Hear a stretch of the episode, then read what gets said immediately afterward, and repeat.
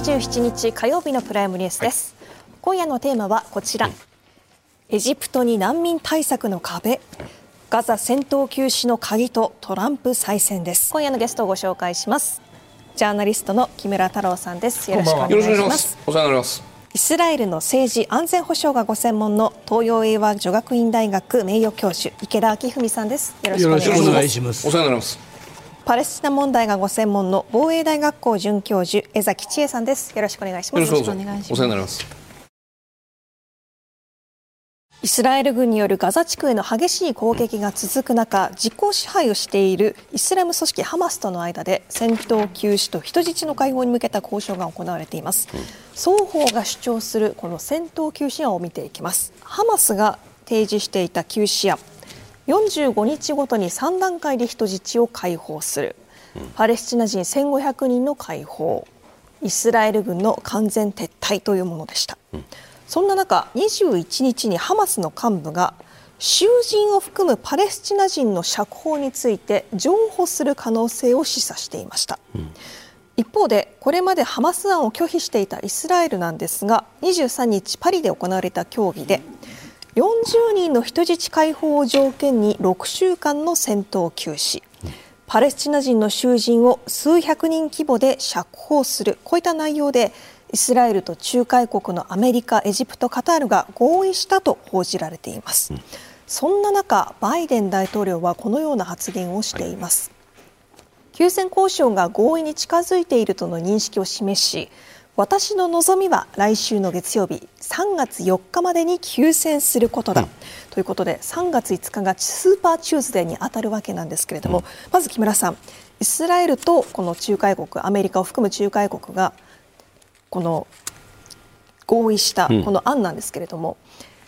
この期日示唆するというところどのような3月あの4日ですか？3月4日までに、分かんない。全然、うん、あのラマダン出してからラマダン3月10日ぐらいでしょ、はい、そうそうそう。それまでにっていうか、うん、なんどういう日付か全然大体バイデンさんがどどうしてこれそれだけあの楽観的なのかもわからない、っていうのはね、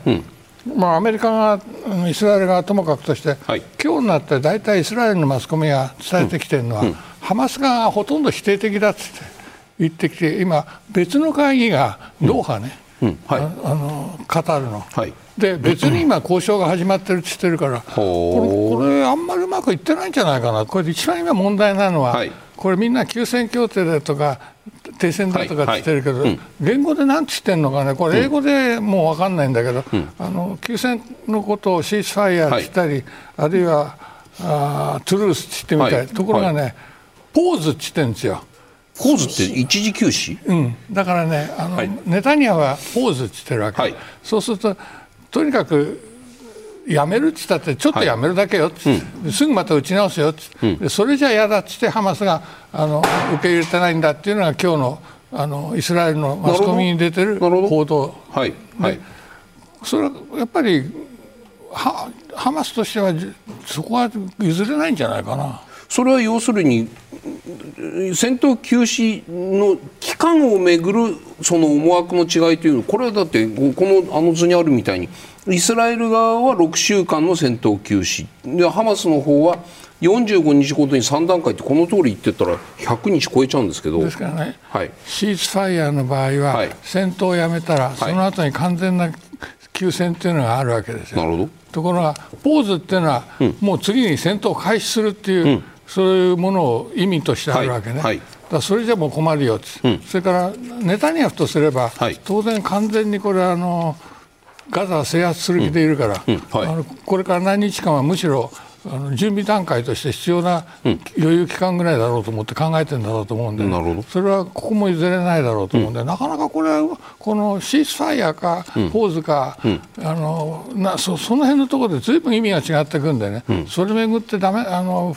うまくいってないんじゃないかなと思うんだけど。江崎さんからご覧になるとこの両方双方の思惑この提案の内容比較検討するとどう見えるんですか？そうですね。あの1月末のはい、あのパリでやはり4者協議がなされた時も、うん、えー、まあ、ここのフリップにあるような内容を中心に出てきたんですね。はい、でそれを受けてハマス側がやはり、うん、えーとその場合4段階でというふうに人質を解放していくということではい、でより長い、まあ、あの休戦期間なぜならばその休戦をもって、うん、えー、今木村さんおっしゃったような停戦に結びつけたいという話なんです。はい、なのでイスラエルがあ可能だと言っている以上の期間をハマス側が提示をしていて、うん、やはり休戦の期間がどれくらいか、うん、それからあ囚人の釈放、まあ、これと引き換えに、ハマスが釈放する、えー、イスラエル人、はい囚えー、人質と引き換えに、はい、イスラエルがパレスチナ人何人囚人を、えー、引き渡すのか、うん、この隔たりが非常に大きかったんですね、うん、この2点でやはり見解の相違はまだ存在するのかなというふうに思います、うん、一方であのこの21日付のイスラエルメディアというところで、はい、ハマス側に、えー、パレスチナ人の釈放人数については譲歩する可能性を示唆しているというところで、やはりハマスとしてはこの停戦に向けた何らかの保証のようなものをこの休戦協議で求めているという姿勢に変わりはないのだろうと思います。するとイスラエルが、まあ、アメリカはあの1月28日のパリの協議では、はい。はい、そういった保証も含めて提案したということが報じられてはいるんですが、これはイスラエルが飲まなかったわけですし、イスラエルとしてもハマス側に何らかのどのような形であれ保証を与えるということはないと思いますから、まあ、やはりこの休戦に向けた動きというところが今後も焦点になってくるのではないかなとは思います、うん、池田さんからご覧になるとどうなんですか？この双方のこのこれは隔たりなんですか？それともまだもう少しこうなんて言ったらいいんですか？着地点はその間に見えそうなものなんですか？まあその表書きだけ見てれば、はいはいはい、これ相当に隔たりがあって見えますこれはあの落としどころとかいうような話じゃないと、うんはいはい、だけれども例えばハマスにしてみればですね、うん、あのガザの住民が今一番望んでるのはとにかくあのドンパチがあの今終わることなんで、うんうん、あので例えばその3段階4段階と言ってても、はい、このイスラエルの側が出している6週間の戦闘休止っていうのは、うん。うん、あのその間に延長の交渉とかですね、はい、いうようなことも考えればハマスの言ってるその最初の段階というふうに解釈することも可能なわけですよね。でほっといたら本当にあのハマスに対する支持がですね、うんあのつまりハマスがあの要するにこの決裂させたんだというようなことになると、相当そのガザの住民の中での,、あのハマスの立ち位置は、あのまあ、悪くなる、でしょうから、その辺のことを考えれば、あのこのイスラエル側の、条件を、その最初の段階として、え受け入れて、あとはすべて、そのあの交渉しながらね。後で交渉を、はい。はい、するというような、うん、あ立場が、うん、あの取れるとすると、うん、今度の,、あのえー、休戦、まあ、ポーズというのか、はい、あシーズファイアというのか、トゥルースというのか分かりませんが、あのとりあえず、撃ち方やめというのは、あの可能なのかなという気はします、うん、池田さんねいつなのかっていう話の中でこういう話があります、まあ、僕は知らないんですけどイスラム教にはラマダンっていうのがあってってこの話です。あの日の出から日没まで飲み食いしないと信仰心は高まるんだと。今年は3月10日頃から1か月間だというこのラマダンっていうこの1か月の断食月っていうんですか？これは戦闘停止のなんて言ったらいいんですか？クリスマス休戦みたいなね。そういうタイミングとしてはいいエクスキューズになるんですかこれは？と思いますね。はい、あの現実に、はい、あのネタニヤフ首相も、うん、あの今の戦闘局面というか、うん、今の作戦に関してはラマダンまでに、はい、あの一段落つけろっていうふうにあの加盟してるわけで。ネタニヤフ首相が。そうそう。でも別にイスラエルって別にこのこのラマダン別にレスペクトしてるわけじゃないです違いますけども、ね、それが一つの,、あのまああの、えー、目安っていうような形で、はい、あのまああの軍に指示を出していたというふうに、うんうん、あの聞いてますし、うん、あのこれ、えー、イスラム世界全体ですからね、はい、若干その、うん、えー、日にちがずれたりはしてますけども、はい、するとそこでやっぱりあの大きなあの、うん、えー、信仰心もそうなんでしょうけど、うん、あの結局団結の、はい、あのまあ、熱意というのが、はい、高まっていくと。それから、あの日中はみんなあの飲まず食わずですから、はい、あの気が立つわけですよね。当然。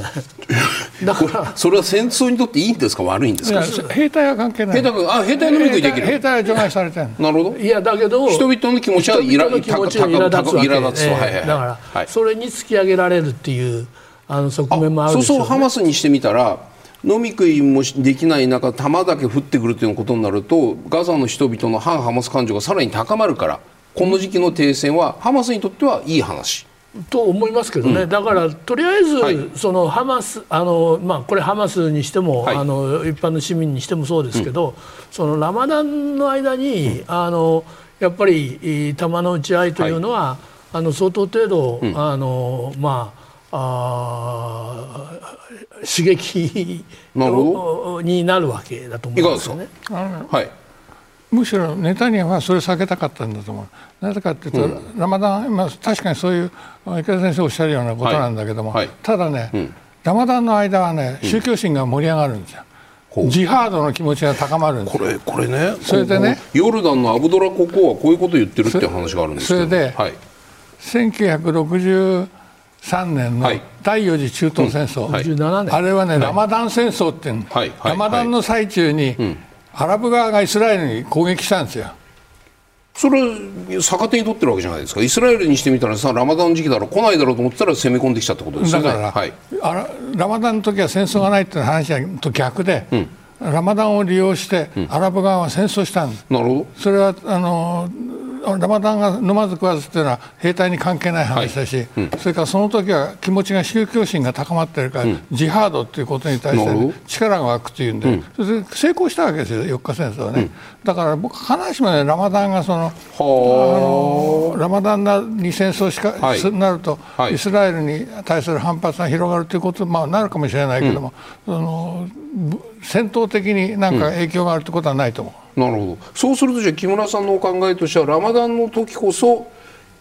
少なくともハマスの方はイスラエルを攻撃する可能性は高いというそういう意味でおっしゃってるんですか？イスラエル側はそれ嫌でしょうね。嫌でしょうね、うん。それをだそうするとじゃあネタニヤフさんがラマダンに対してこう、うん、まあそれを尊重してその時期のその時期までに停戦に入りたいというのはなんかこうどうイスラエルそれ避けたかった一つ攻められたくない。攻められたくない。宗教心に燃える人々に攻められない攻める時、はいはい、それだけジハードに抵抗されるのが嫌だっていうのが一つと、はい、それから一つの目安として、はい、あのまあイスラエルはそれだけイスラム教のことをおもんばかってるんですよっていう意思表示にもなると、うん。うん、その2つじゃないかしら。江崎さん、いかがですか、このラマダンの時期に攻撃をするのかしないのか、停戦を尊重、停戦に対する意思が強いとしたら、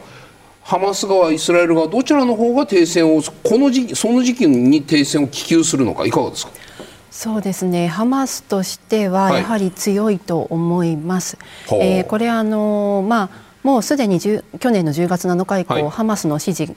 があの、うん、えー、まあ、このイスラエルと戦闘しているというところで高まっているという面もあるんですけれども、ただ実際に池田先生おっしゃったように、ガザの人々はもう本当に困窮極まりない状況に置かれているわけですね。するとあのまだ10月7日以前はハマスに対して、うん、ハマスの言うイスラムはイスラムじゃないというようなより過激な勢力もガザ地区にはいたというふうに言われています。でまあ、ハマスもあ、えー、イスラム教徒、はい、あるいは、まあ、もちろんパレスチナに限定的な活動の組織ではあるんですけども、はい、やはり、えー、人々のこのイスラム、まあ、信仰心というものをハマス自身も重んじている側面があるわけですから、うん、まあ、やはりあのこの戦後のガザ統治においてハマスも、まあ、生き残って一部こう噛みたいというような報道もあるくらい、はいですからやはり人々のその宗教的な感情ですとか、うん、それが根底にある社会であればなおさら、うん、まあ、そこに配慮をした上で、まあ、それをこう自分の特典といいますか、うん、につなげようという頭がないわけではないのかなとも思います。で一方でイスラエルについては正直、あのまあ、ちょっと迷うところでもあるんですけども、というのはあのイスラエル、まあ、あのハマス側は10月7日は、まあ、ユダヤ教の宗教的な休日の日に、はい、ああいう攻撃をしたということもありますし、まあ、それに対して、えー、どこまで、えーまあ、ハマス側、まあに配慮すべきなのかというところも正直ネタニヤフ首相の頭の中にはあるのではないかとは思うんですけれども、この神聖なあの時期ということはもう以前からアラブ諸国も主張している中で、このイスラエルが仮に3月10日以降にラファに侵攻するようなことがあれば国際的な非難は高まりかねない、これをイスラエル側がどう読むかというところでもだいぶ違ってくるのかなと思います。イスラム組織ハマスによる実効支配が続くこのガザ地区なんですが激しい攻撃が未だやみません、うん、そんな中死者はガザ保健当局によりますと2万9600人以上に上るとされています、うん、この大勢の避難民戦火を逃れて移動しているのがガザ地区の最南端検問所もあるラファ。これがエジプトとの境界にと接しているところです、避難民が集中したことでもともとおよそ25万人だった人口は6倍のおよそ150万人に増えていると言われています。イスラエルはこれまでこのラファへの地上侵攻を示唆してきたんですが、25日ネタニヤフ首相は合意に達しても作戦が多少遅れるだけだとこの戦闘休止に合意してもいずれ地上侵攻に踏み切る考えを改めて示しています。そんなこの避難者がラファに集中している中でこのような動きも見られていますエジプトではガザ地区との境界に接する土地の周囲に高さおよそ7メートルのコンクリートの壁を建設しているんですこの巨大な壁で囲まれた面積なんですがおよそ19平方メートルこの土地は避難民の収容エリアとみられています。というのもテントが搬入されておりおよそ10万人以上収容できるとみられています。このエジプト側としては公式に収容エリアではないと否定しているわけなんですけど木村さん、うん、侵攻があるとここにみんながなだれ込んでくるのかこの動きいかがでしょうか？まあ、なだれ込むっていうよりか、うん、あのエジプトとすればなだれ込まれると、うん、バラバラにあのシナイ半島に広がっちゃ困るから、うん、壁作ったっていうことなんでしょう、それが一つと、はい、もう一つね、かねてね、エジプトとか、まあ、UAE あたりが、はい、パレスチナの新しい国家の臨時をね臨時国家かな、をそのシナイ半島に作ろうじゃないかっていうアイデアがあって。ぱりこの辺に 100, 100平方キロメートルぐらいの土地をパレスチナにやろうかっていう話があったわけ。それエジプト了解済みなんですか、うん、UAE が金出して。そういう話が一時了解済みっていうかあるぐらいね。あのここにパレスチナが行くっていうことに対しては、まあ、抵抗はあるんだけど、うん、囲んでしまうんだったら新しい国家というか新しいパレスチナパレスチナの、うん、なんていうかな地方としてそういうものを作るってことは、ねうん、抵抗感はあんまりないんじゃないかなって気がするけど、うん、池田さんいかがですか？この状況。この実際に本当にラファに攻めてくるのかどうかイスラエルですよ。攻めた時の難民150万人いる人たちがどのような動きをするのかということも踏まえた上でじゃあこの建設中の赤いゾーンっていうのが収容しきれるわけないですよね。だって150万人で10万人しか収容できない。残り140万人どこ行くんだ、ね、そこですよ、はい、どうなるんですか、ここは？基本的にはイスラエルは、はい、あのえー、ラファが、はい、あハマスの最後のあの抵抗戦だとこう考えてますから、そのとにかくハマスを軍事的には、はい、あ立ち上がりなくするという、うん、あのこれをやらないとですね、あのイスラエル側にとってはもうその抑止ってことが成り立たなくなるっていうふうに考えてるわけですよね。その要するにイスラエルがの10月7日のような目にあったっていうのは、うん、抑止が効かなかったからで、うん、だからその、えっとえー、抑止を以前以上に、はい、あのえっと強化して立て直そうとすると、はい、そのハマスが軍事的に、あの生き残ると、うん、これ話にならないわけですよね。だから徹底的にそこは潰すんだと、うん、あのいうことなので、うん、えー、ラファに対するあの、えー、軍事作戦というのはそういう点からは譲れないところなんだろうと思います。それ必ずやると？私はそう思いますね、ただ要するにその前にそこに滞留している、はい、あの避難民をどうするかっていう話なんですが、はい。うん。今、まあ、出てる話は、はい、今あの軍事作戦を行っているのが、うん、ハンユニスっていうあのラハから北に10キロぐらいですかね、あのそのぐらいのところの大きな町なんですが、はい、そこでの作戦を、うん、あのとにかく収集して、うん、えー、そしてラファのその避難民をそこに吸収するというようなことを言ってるんですけど、具体的にでできるんですだからどうやってっていう話が全くないわけですよね、はい。はい、だからその具体的なプランとかそういうものが聞こえてこない、ただアイデアとして言ってるわけで、うん。うんとそれが見えない限り、うん、アメリカは反対するでしょうからそのアメリカの反対を押し切ってまで、うん、あのえー、できるかどうか。だからその、うん、ラファに対する、あのまあ、甲状腺みたいなことをやるんだとすると、はい。はい、その前に何らかの形で、あのこの100万人以上の避難民の大多数をどこかに、あの避難させないと。おまずくなるでしょうね。それじゃあ池田さん今後の見通しとしてじゃあラファにいつ攻撃を仕掛けるのかという話と先ほどのラマダン停戦みたいな話が、まあ、頭でぐるぐる回ってるんですけどもそれよりもっと前に停戦の後でもいいや実際にラファを攻撃する前にはイスラエルは必ずその150万人の人々のうん避難路ないしは避難所この地域に逃げてください。この地域この道このこのその回廊を通れば無事に、まあ、ハンユニスに逃げられますっていうのを先に示さないといけないですよね。そう。あのだけど、はい、今までもなんかそういうことを何回かやってきましたけど、ねはいはい、あの結局それは用意してやったけど、うん、お前らが従わなかったんだと。いうようなそのエクスキューズ。少なくともそのエクスキューズがないと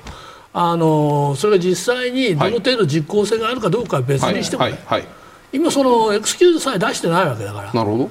だからそれはもうアメリカをはじめとして国際社会のうん、あの了解は得れないですよね、うん、江崎さんからご覧になるとこの事前のまあ、攻撃の予告みたいなもんですよね、どう見たらいいですか？そうですね、まずあのアメリカのバイデン大統領は、はい、イスラエルが、まあ、ラファに侵攻する構えを崩さないでいる中で、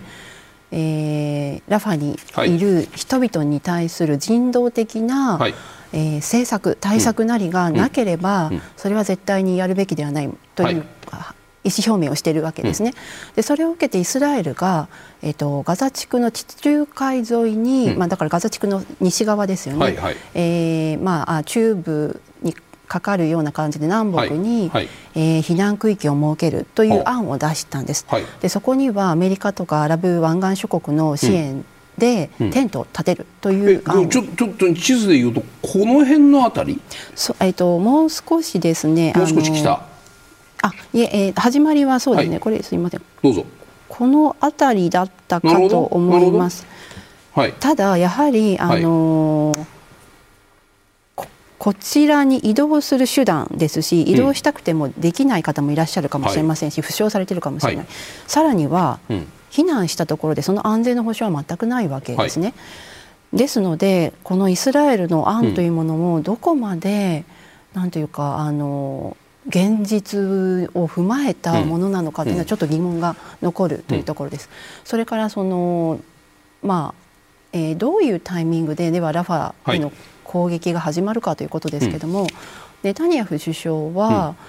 ここに来てやはりその軍事侵攻はやめないけれども、政治協議も並行して行うというふうに言っているので、まあ、政治協議にある程度の可能性をやはり持たせるという必要性を国内の世論との関係でも認識しているということですね。すると実もし仮にバイデン大統領が言うように、うん、まあ、3月4日なりまでに実現されたとすると、うん、そこから休戦は始まるわけですから、はい、まあ、先延ばしにはされるけれども、うん、ひょっとするとイスラエルとしては、まあ、そういう可能性をそれはあの政治協議と並行して軍事作戦を実施するというネタニヤフの姿勢から、はい、えー、深読みするとという話なんですけど、すると、まあ、6週間から始めて、まあ、ハマスは初めて段階的にと思っているかもしれませんけど、イスラエルとしてはひとまずも6週間。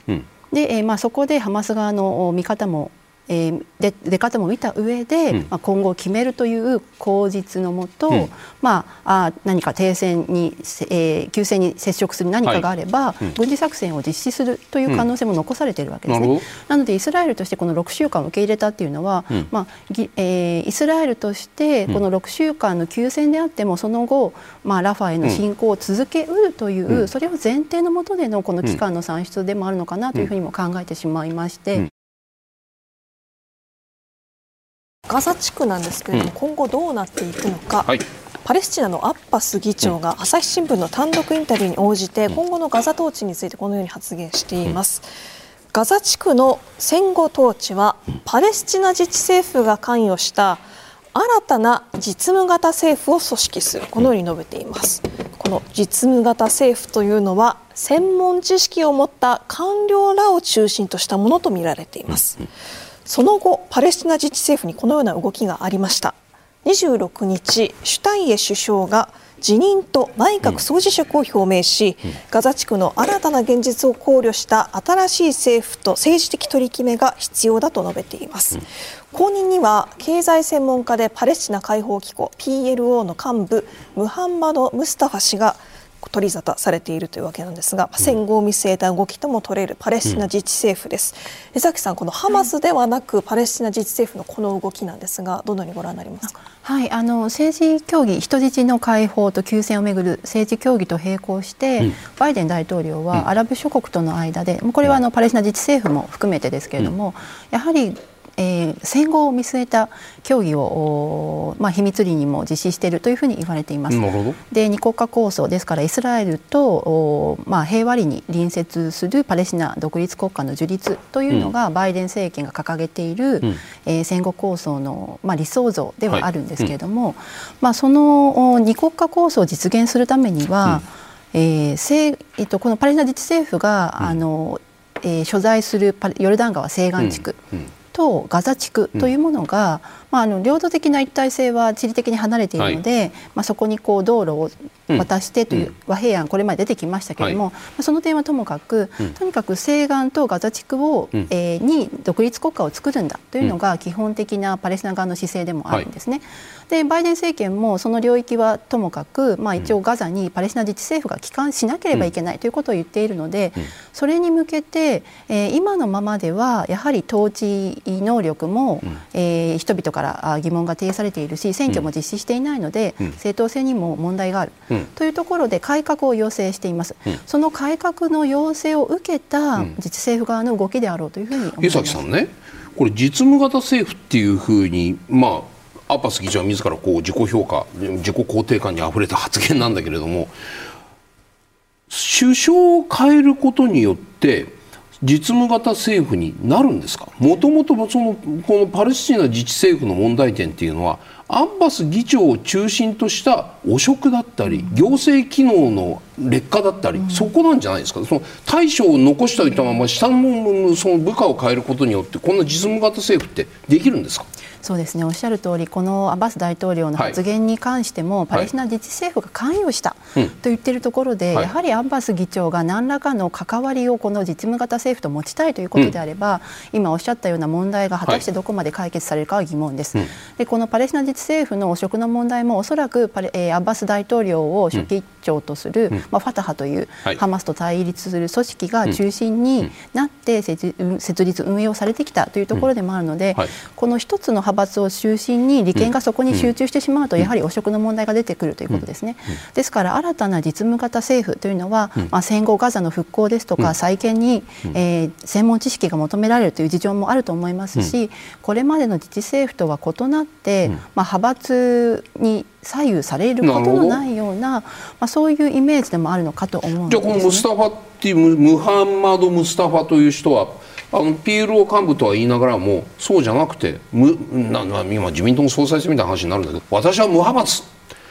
人事は公平汚職はしませんってそういう人なんですか？正直この方が、まあ、幹部として名前が出てきている、ってことはある程度アッバース大統領との関わりもあるというふうに思ってしまうので、ファタハあるいはファタハ寄りのその PLO 主流派と言われるところから出てる可能性は否めないんですね。で正直あのどういった方なのかちょっとご経歴については、あの把握できておりませんので分かりませんけれども。この状況ではまだその汚職が全くなくならない、うん、なくなるということもなくならないということも判断、うん、それには材料が足りないような気がします、うん、そうするとそのイスラエルのガザ侵攻がね一定の節目を近々迎えるだろうという想定のもとその後の生き残り策として我々はやってる感をこういうふうに出してますよというふうに下品な言い方すると、そういうふうに聞こえ見えちゃうんですがいかがですか、まあ、そういう側面も何かしら1枚噛みたいという思いはもちろんあると思います。うん、でもう一つは、はい、あのまあ、ネタニヤフ政権のその、まあ、和平構想というか、うんやはり二国家構想に対してずっと否定をしてきたわけですね。はい、でここに来てそのああのネネタニヤフの和平案のようなものの中に、うん、まあ、非武装であるべきということは言われているんですが、果たしてそれが二国家構想を前提とするものなのかもよくわからないんです。うん、でイスラエルの姿勢が変わらないとすると、この二国家構想を葬りかねないというような危機感がパレスチナ側にもあるのではないかと思うと、それを生き残らせるためにもやはりバイデン政権のいう改革路線に沿った動きを、うん、えー、アピールしておかなければいけないというような事情もあるように思います。池田さんいかがですか？このアッバス議長リードしたこの新しいその残実務型政府構想どう評価されますか？その前にアッバスさん自身が今88歳ですから。ね、はいはい、なるほど。だから今要するにパレスチナの各勢力の中で、はい、あの一番の話題っていうのは誰がその後になるかと。なるほどこれは要するにあの集団指導体制になるのかそれともなんかストロングマンがあの出てくるのか、はい、それともいくつかのあの軍閥みたいなものがですね、あの相争うようになるのかってこれの方にみんなの注目がいっていて、うん、その専門知識を持った官僚ってどのぐらいいるんだっていう問題もあるけども、はい。はい、その実務型政府っていうのは具体的に何を意味するんだと。うんでしかも今のあの、はい、えー、自治政府が、うん、あのつまりアッバスさんは実際にはヨルダン川西岸しか、はい、あの、はい、コントロールしてなくて、うん、そのコントロールもほとんどあの、うん、えー、機能不全を起こしていて。あの特に治安なんかはもう、あのイスラエルの軍隊が、あの基本的には入っていって、えー、そのモグラ叩きみたいなことをやってると。はいうん、とこれガザに、うん、その、えー、この自治政府が、はい、あのえー、その入っていったとしても、うん、現実にはもうあの西岸で行われているように、あの自治政府というのは最終的にはあイスラエルの,、あの補佐役みたいなんですね。そういう役割しか与えられないんではないのかと、うん、あのだからもう最初からあそのアメリカが言ってるように、はい、あの再活性化された、うん、あの、うん、パレスチナ自治政府って、これ要するに具体的に何を意味するのかが分かんない限り何とも言いようがないですよね、この時点では。えそうするとじゃあ例えばアッパス議長主導によるこのまあ実務型政府なるものっていうのはこれイスラエルから見たら「お分かった。じゃあ手伝ってあげるから。我々のコントロールのもと一緒に歩んでいこうよって。こういうふうにイスラエルから見たら比較的受け入れやすい提案に見える。まああのね、ただしその場合は、はい、あの警察権限とかね、はい、あの治安維持とかそういうのは全部イスラエルがやるんだよ、うん、そうですよね。だからあんた方は、うん、あのただあその外から来る援助物資を、うんあの配ってる場、はい、あのその周りは、あの警備してやるよとこんな話になるんじゃないですか、木村さん今みたいな話は全然二国間になりませんよね。全然だね。なそれとも実務実務型政府っていうのは、何ですかこれ？これね。はい。アッパスを外すために考えた標語なわけよ。ほう。アッパスは実務型政治家じゃないじゃない。はい。で実務型政府を作ると、はい、もう一つこれ後に続くんだけども。うん既存の政党がこれに関わらないっていうのが入ってくるわけ。そういうことでアッパスを外して、うん、あそこに今新しい政体を作ろうっていう陰謀がね陰謀ですよこれ、うんうん、今うごめいてる。えそそれはアッバス議長にしてみたらじゃあ自分を追い追い落とすためのプランじゃないですか、ね、周りはもう埋め外堀は埋まっちゃってるわけ。なるほど。でな誰がやってるかっていうと、はい、ハマスと、それからファタハの、はいクビになりかけたモハメッド・ダーランっていうのがいるんだ、はい、これはねあの PLO のアラファトを暗殺した男だって言われてそうじゃないと思うけどもね、うんうん、あのファタハの戦戦武闘派ではい、でアッパスの対立してた男なんで若い男なんだけど、うん、追放されて UAE 行ってエジプト行って、そこで顔が利いちゃって、今そそこからの影響力で、あのもう一回ハマスと手組んではい、でハマスと新しい今あの政府を作ろうっていう動きがあってでハマスはすでにねもう PLO に戻るってね宣言しちゃったの。それを戻るということはつまり PLO を乗っ取るということですね。まあそういうことそういうことですよね。はい。だからそうそうなってくると、ハマスと、それからファタ派の急進派が組んだ新しい自治政府を、あのこれはウエストバンクと、それからガザに絡ませた新しい自治政府として作り上げる動きが今、もうクーデターみたいに始まってるんじゃないか。それがこの実務型政府の話、うん、総辞職で実務型政府って言ったんだという説が、今イス、イスラエルの新聞なんかでは書き始めてえだとしたら、じゃあ、アッバス議長はそのその日本のインタビューに対して、新たな実務型政府を組織するっていうふうに、こうなんか穏やかな雰囲気かどうか僕知れませんけれども、言うっていうのは、自分を追い落とす計画が進んでいるんだけどさっていうこういう話ですよ。それはもう覚悟してるでしょ。あもう、うん、そういうことですか？もうもうアッバスさんは続かないっていうのは世界中がこう認めてる話だから、うん、いかにそれ平和に、なるほど。スムースな政権移行を彼もよ認めている、ように求めている、じゃないかと思う。池田さんいかがですか今の話？どうでしょうね、うん、あのとにかくこういう状況になると、はい、あのいろんなところでその陰謀論というのが出てくるわけで、そのなぜその陰謀論が現実には実現しないかというと、うん、やっぱり陰謀と陰謀がお互いに打ち消し合うからね。だから、はい、なかなか、はい、あの一つの陰謀のストーリーだけが、はい、シナリオだけが進むっていうことにはならない。うんあのー、と思いますね。池田さんね、その話と今の木村さんの話とリンクするのかどうかイスラエルによるガザ統治試験の実施計画というのが、まあ、ロイターが流すところによるとこういう話があると。今の例えば木村さんのお話の前提に立っているような、まあ、ファタ派の中の急進派とハマスが組んででそれが何かやるという話なのかないしはイスラエルの言うことを聞くようなまあ、パレスチナ暫定自治政府の中におけるイスラエルの言いなりになるような人たちが何かちゃんと新しいものを作るのかどうかでこの2つの流れがあるとすればですよ。今の後者の部分っていうのはこれに当たるような話に見えてくるんですあの、はい、要するにですね、はい、あのやっぱりイスラエルに対して、うん、えー、まあ、程度問題あるにしても、はい。あの現実に圧力を加えられる勢力ってアメリカしかないわけですよね。なるほど。アメリカがあの弾の供給を打ち食っちゃうと、うん、もう万事休すなわけだから。はい。だからそのアメリカが、うん、その戦後統治の形態に関して、うん、あの、うん、えっと、ガザの住民を、はい、あのえー、よそに追い出すのはだめ、それからイスラエルの再占領もだめ、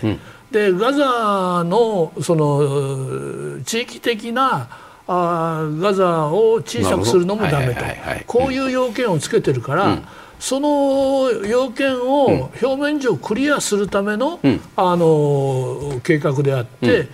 これは私はおそらく実質的にはガザの再占領とあまり変わらないんじゃないのかなと思いますけどね。池田先生も再占領と変わりないというふうにおっしゃいましたけど、私もそのように思ってしまうんですね。ハマスと関連がないというふうに誰が判断するのかというところで、このやっぱり統治主体であるからには、はい、パレスチナ側パレスチナ人も統治主体だと認めるべきだと思うんですけれども、うんうん、イスラエルのあまりにも意図がまあ、あるいはそのコントロールが明々白々であれば反発が起きることは必至であってやはり二国家構想に向けた溝というものは一向に埋まらないってあると思います、これって例えばじゃあそのが実際のパレスチナの人たちはねこれを受け入れるものなんですかね？いやよかったよかった。これによってどう真の二国家体制に向かって第一歩になるんだというふうに今のガザにいる人たちとかはこれはウエストバンクにいる人たちも結構ですよ。あの辺にあのところにいる人たちはこのプランっていうのは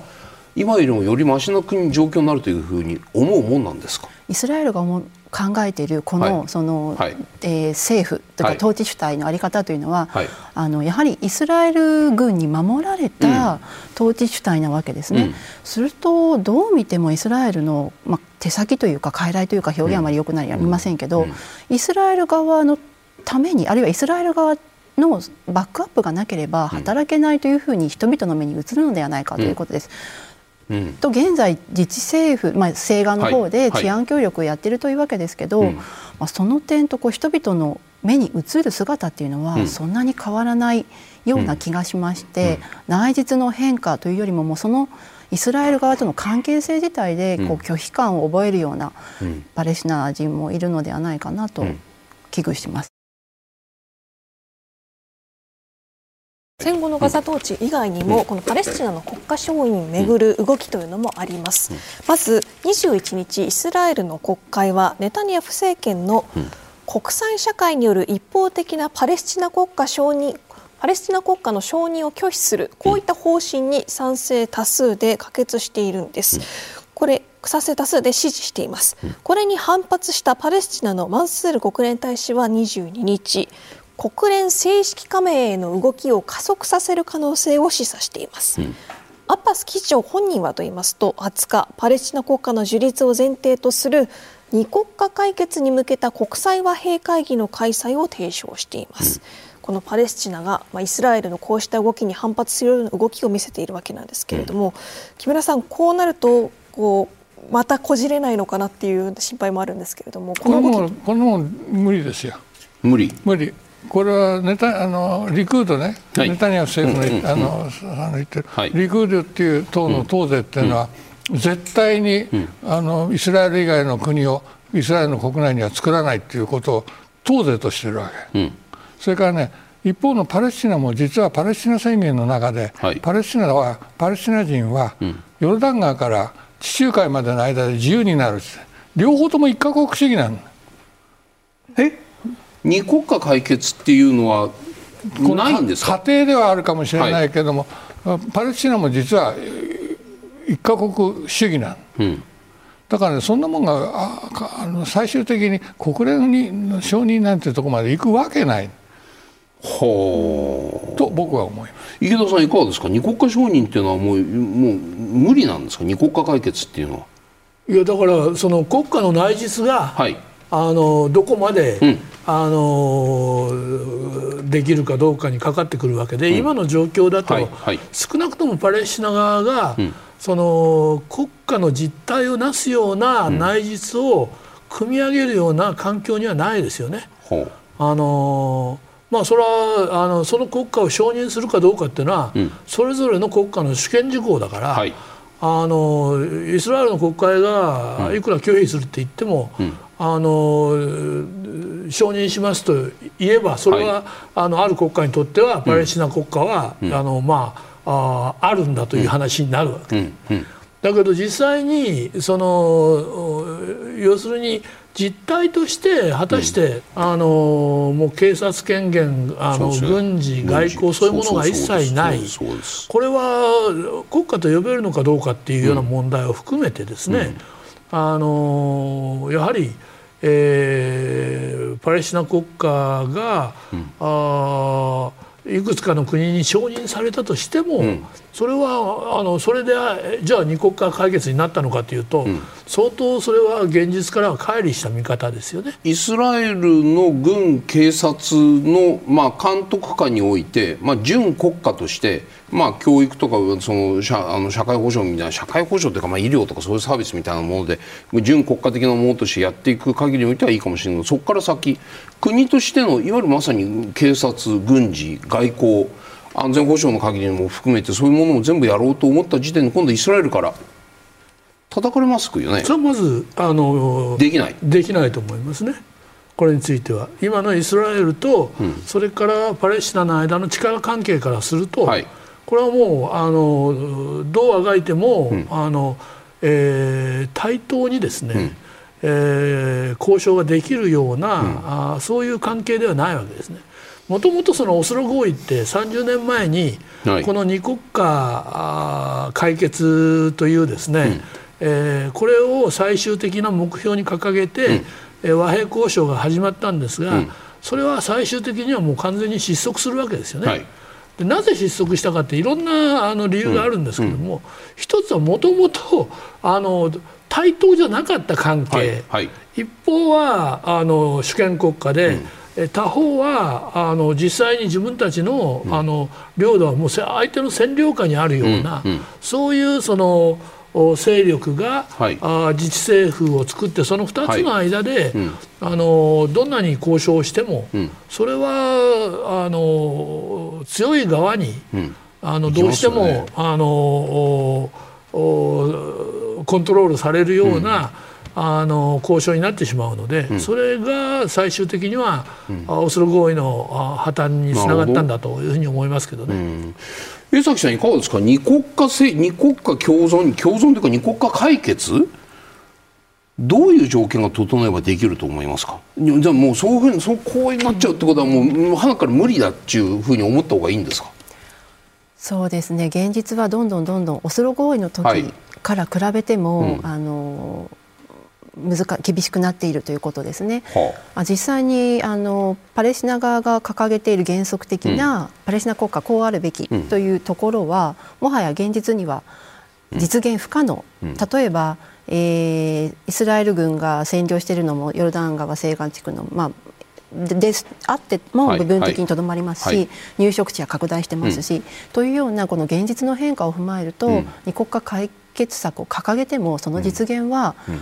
難しいんだろうという見方は出てきているわけですね。しかもその国家の在り方として例えば軍隊を持っていけないとか、うんはい、じゃあどうやって安全をパレスチナ側は保障してもらえるのかとか、うん、まあ、そういったところにイスラエル側も条件はつけるけれども、うん、その解決策はまあアメリカ頼みのようなふうにも見えてしまうので、まあ、やはりお互いのこの立場を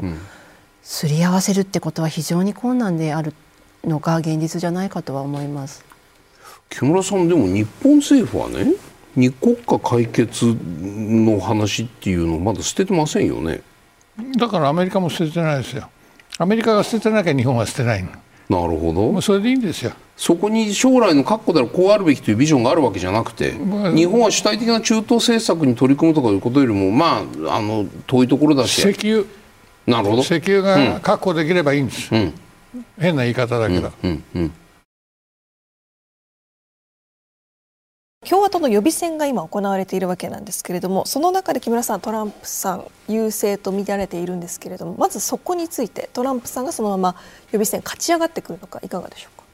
うん、今年は僕はどっちが勝つって言わないことにしてるんだけど、分かんない、なぜかっていうと、はいはい、普通の政治的な要素のほかに、裁判の問題が、うん、お金の問題が出てきた、うん。うん、でこれはね、どうくらあの行方をくらませるか分かんないわけ。であの例えば投票の支持率からいくとトランプさん絶対的に強いんだけど今ね、うん、何何百億円かなの課徴金だとか罰金だとか抱えて、これ払わなきゃいけない。うん。でアメリカの法律というのはね上訴するとね、うん、上訴保証金ってってね、うん、あの罰金とあれ賠償金と同額の金を担保しなきゃいけない。でそれにね9%の利子がつく。えらい金がいるわけ、うん、そそういう金をとにかくトランプさん、現金はなんとかなるんだろうけども、それ以上もうこれ以上続かなくなってきてるわけね。何してるかっていうと、選挙の費用から出してるわけ、選挙のでアメリカの選挙法選挙資金法規正法かな、でいうと罰金とかね、うん、そういう賠償金を選挙のお金から出しちゃいけないけど、はい、弁護士費用なんか出せるわけ。それでガンガン使ってるわけ、はい、でこれまでにねもう50万ドル使ったって言ってるわけでこれからもどんどん使うでしょう、はい、でそれが知れてからね、うん、あの個人のね寄付寄付する人間がガンガン減ってるわけ。なるほど。で1月のね、うん、あのトランプトランプ選対じゃなくてトランプの、応援母体、うん、あの Make America Great Again って、はい、その応援母体に対する寄付金がなんとね、はい、1万ドルなかったん150万円なかった。支出はね260万円ぐらいあったんだけど万ドルね、はいはい、だけどねもうそのぐらい減っちゃった。それからフィナンシャル・タイムズは最近あの書いた原稿でね、はい、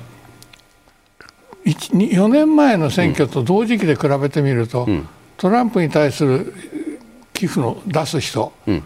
20万人減ってるって。なるほど。これ大変な数ですよ。うんでね、やっぱり選挙の影響がねお金と支持者の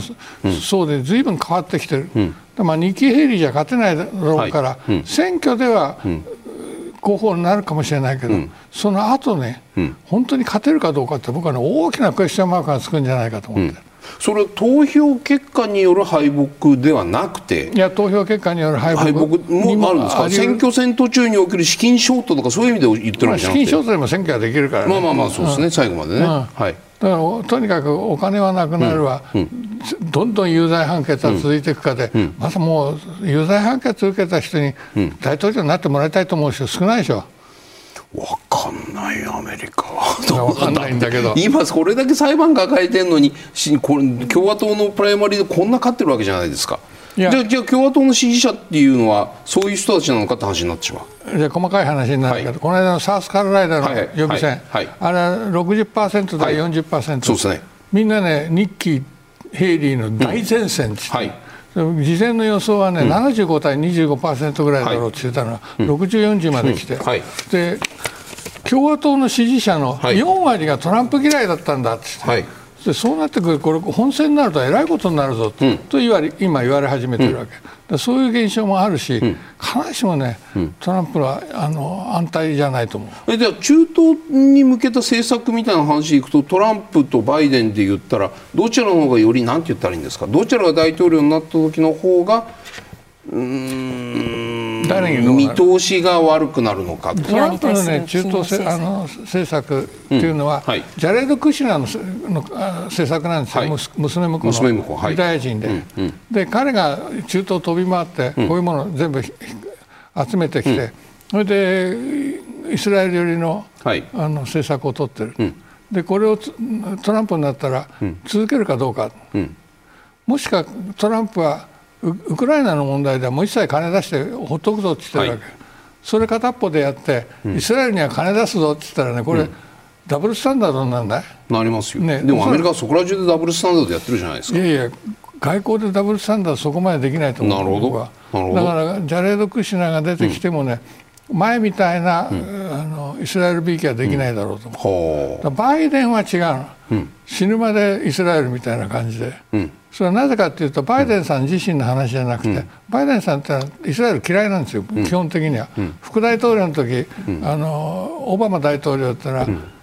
ネタニヤフ首相一回もねホワイトハウス入れなかった、はい、その時の副大統領、それが今ねなぜあそこまでイスラエルを支持しているか、国務長官、はい、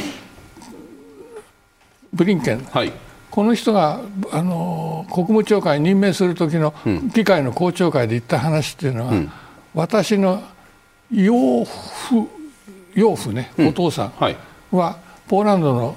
移民でした。ポーランド、それでそこでホロコーストにあって、はい。はい、子供の900人の中で生き残ってただ一人です、うん、森の中に連れて帰った時逃げ出して、うん、それで走ってったらアメリカのタンクがやってきて、うん、そこで「ガッドプレスアメリカ」っつって救われて、私はもうこのここういう不幸がないように、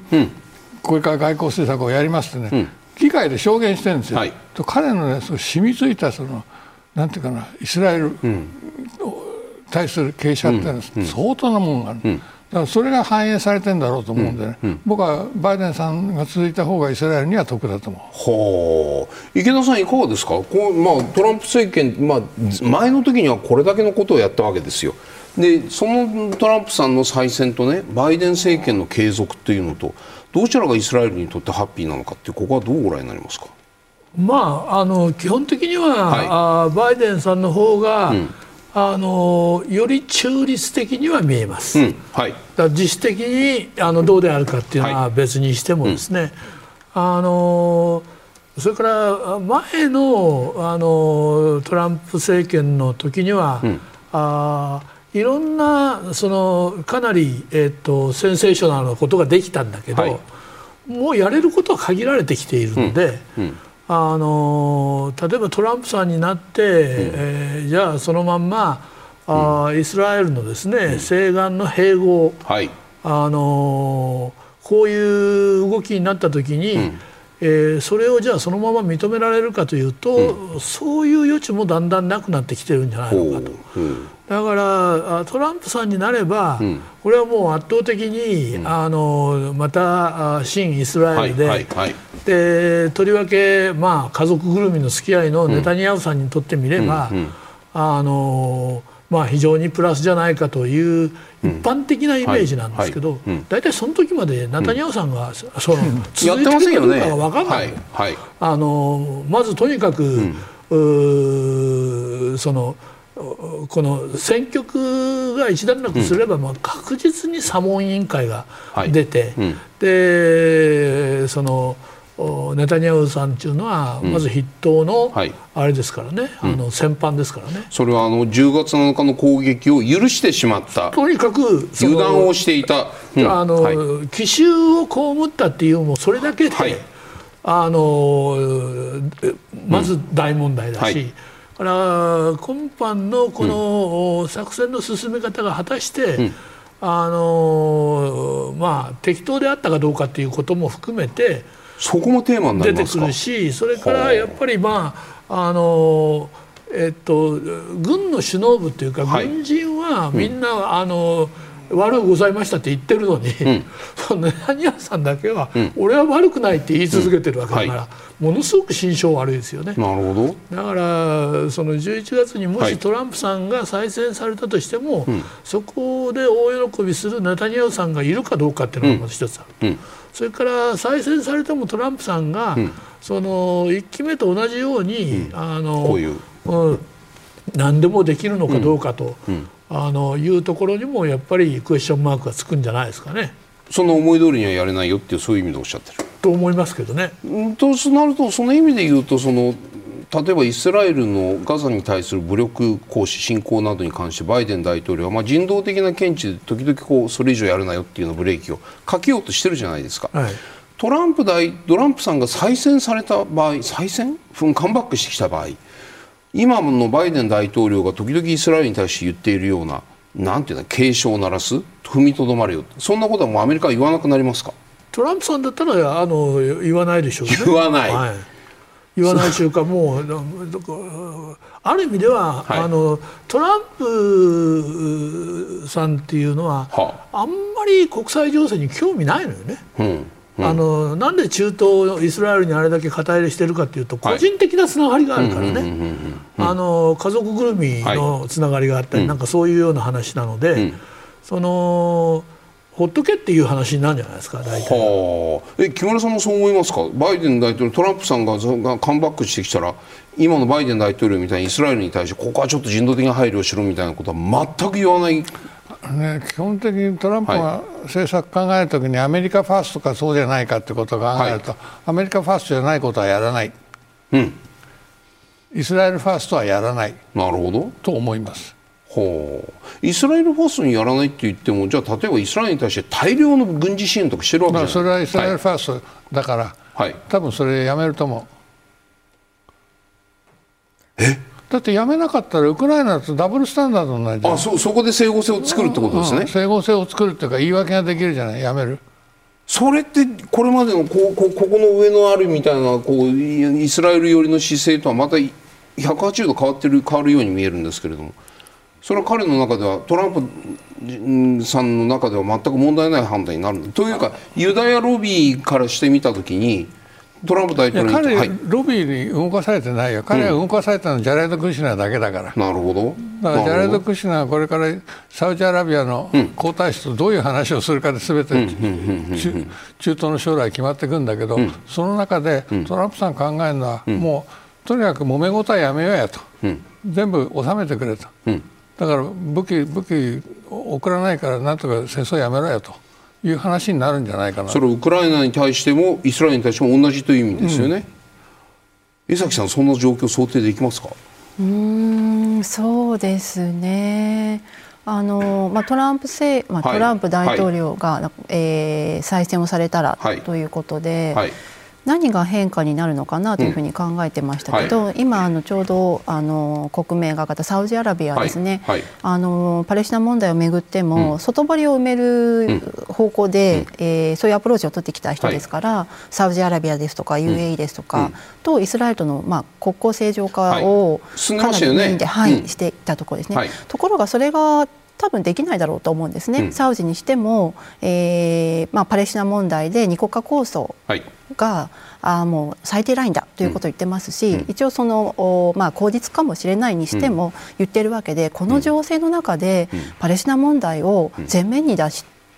ておかないという判断がやっぱりアラブ諸国側にも皇太あのムハンマド・サルマン皇太子もないのではないかというふうに思うんです。うんうん、すると仮にトランプ大統領の時期の政策が前回と同様なものだったとしても、はいはい、そのパレスチナ問題をめぐってはもうアラブ諸国との連携っていうのがえー、イスラエルのためには、今使いにくい状況にあると思うので、まあ、やっぱりパレスチナ問題に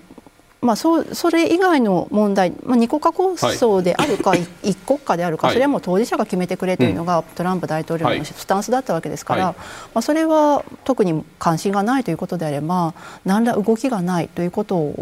ではないかと思うんですね。それとこれイスラエルにとって本当に、うん、あのまあ、いいいいのかというふうに考えると、ね、私も必ずしもメリットにはならない膠着状態というか、まあ、全くガザの情勢も動かないままであれば、はいまあ、イスラエル側のあのなんていうか見解をトランプ大統領が拾ってくれないのであれば、うん、これはあんまりメリットでもないのかなという気がしているというところです。うん、どうなんですか木村さん。そのトランプ大統領ってそんな簡単にこうイスラエルを切る切るという言い方よりも遠ざけること。あのね、はい、まず今の選挙を見てみると、はい、バイデンが苦戦しているのはなぜかというと、うん、若年層が離れてる、はい、若年層はパレスチナ問題でバイデンを批判してるわけ、そうすると批判すると、あのトランプはまあそうですね、逆をやりますよね。そうですね。引くって話になりますよね。うん、はい。だからそれを持って当選するとそれを持っていくわけだから。なるほど。当然あのイスラエルに対しては厳しくなるでしょう。うん、だからねあのそういう選挙のしこりみたいなものもあるから、はいうん、僕は皆さんおっしゃってるようにね、トランプが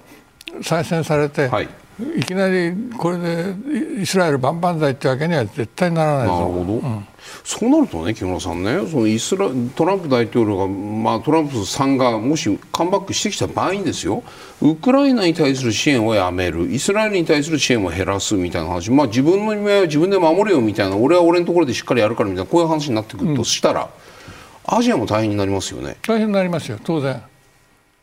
ね。当然大変になりますよそれは要するに日本は自分で自助自助努力というか自らの身を守るというところがさらに強くなっていくだって、はい、NATO に対してさそう。分担金払わないならやら自分でやれと。いや。守らないって言ったんですよ、うん、守らないはい、だからね、うん、もう同じこと言われますよ。それで世界は安定するのかっていう中東の話をするとやっぱり最後はねこれで世界は安定するんですかって話、はい、トランプ世界の安定なんて考えてないですよ悪いけど今夜は戦闘休止に向けて日本が考えるべきことというテーマでご提言をいただきます。では江崎さんお願いします、はい。えー、戦後を見据えてというふうにいたしました。あの戦闘休止に向けた協議なり取り組みがアメリカなどを中心に実施をされてきているわけですけれども、まあ、日本がそこにどういうふうにかめるかというのは正直疑問なんですね、うん、えー、なので日本の得意分野が生きるのはおそらく戦後の復興、まあ、再建ガザの再建の時代で、えー、段階ではないかというふうに思います、うん、まあ、その時に日本として何ができるかっていう短期的な視点とそれから日本のその対外政策外交国益との絡みでどう、えー、見据えておくかということが重要ではないかと思っています、うん、池原さんお願いします。はい。私も基本的にはあの江崎さんと同じでありまして、えーまあ、要するに日本ができるのはあのまあ、戦闘の局面が落ち着いた段階でのあの人道復興支援、うん、えー、これはだからあの復興に向けてもそうですけど、うん、あの結局、今もう餓死しようとしているような人たちが、はいはいはい、もうあの100万単位でいるということになれば、うん、いかにあの有効にえー、そういう支援物資をですね準備してそしてそのアクセスを確保して、うん、そしてまあ中に、えー、搬入できるかと、うん、これが一番大きな問題だろうと思いますね。木村さんお願いします。はい、まあこんなこと書いたら怒られそうだけど何もしないのはいいと思う。うん、あのね中東問題っていうのはこの間まで付き合ってた味方がいきなり夜が明けたら敵になってたりして、うん、どうなるか分かんない。もう本当にね日本人には理解できない、うん、さっきの2か国主義か1か国主義かなんて、パレスチナとイスラエル人の関係考えるとね、脳の運ぶのまで話は戻ってっちゃうわけ。なるほど。真面目に。そういう議論をするときにね、うん、やっぱりあんまりね日本が分かったようなことで踏み込んでいくとね、うん、足元救われる可能性があるから、うん、とにかく着実に日本は石油をどういうふうに確保するかということだけ考えてね、世界の体制に従っていくのがいいと思う。